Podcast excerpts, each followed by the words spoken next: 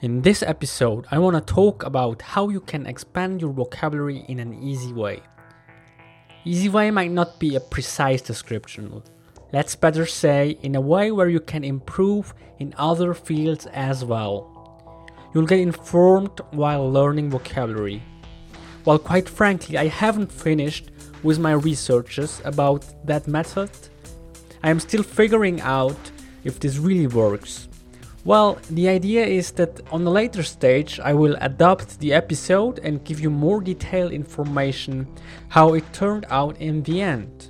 So that's the reason why I did not number this episode yet. My name is Daniel Goodson and this is my Fluent podcast. Learn from and with a language learner.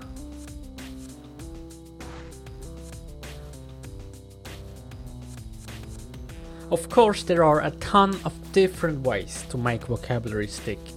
I have already covered this topic several times on my Fluent podcast, or partly just mentioned different vocab retention methods on previous episodes.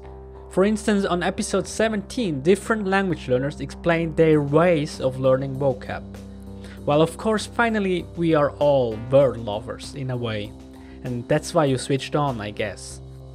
The way I want to learn vocabulary right now, and that's what I want to explain in more detail to you now, is this.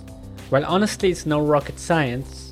You can learn vocabulary by reading news articles, not only about one single event, but by focusing on similar news that are being published in the near future. So, if you want to enlarge your vocabulary inventory in a specific area, you could just pick a topic in the news. Let's say you want to become more experienced in the medical field or health field, or let's put it this way if you want to get better expressing yourself while talking about a specific topic, you need to focus to inform yourself about this specific topic. So, in the future, if you wanna get informed about the news, don't read it in your mother tongue, but in your target language. So, basically, you have to choose a topic which you are sure it will come up again and again in the near future. And for instance, the coronavirus. It's pretty sure that it will be discussing over and over again. And I myself, I, I read the, the article. Then I myself read the very first article I came across about coronavirus. And I read the article once very quickly. Then, if there is any chunks of words you want to be able to remember, jot them down. And I wrote them in my so called Evernote app. It's basically a notebook. In addition to that, the good old pen and paper would be even better. But shame on me, Daniel Goodson, because I don't use it, pen and paper. But nobody's perfect. Well, anyways, on one hand, I will pick vocab. I think they will come up in other articles. For instance, lockdown measures. Even though I already get the gist of the meaning, thanks to the context, I will jot it down because I, I don't just want to know the word passively. The goal should be to get it to the active vocabulary, which I would be then able to use in an active way. And then another example is virus first emerged. And then you can look it up. I looked it up on the Merriam Webster app. It's a monolingual dictionary. And speaking of Merriam Webster, I am currently trying to make a video review about this app. I will put it on YouTube and on my website very soon. And after that, I recommend you to let a little bit of time pass, then spot for any similar articles and work on that text as well.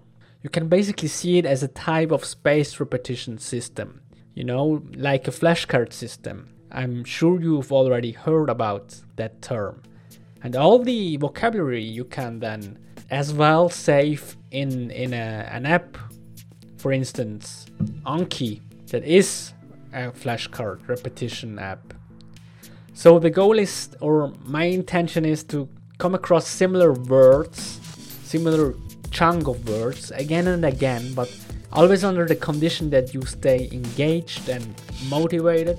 And of course, you could just leave the part where you are meant to jotting all the things down and just read and look up for specific words and just go on and on and just enjoying it. So, a tip of mine pick your topic wisely and frankly said, it works with any material.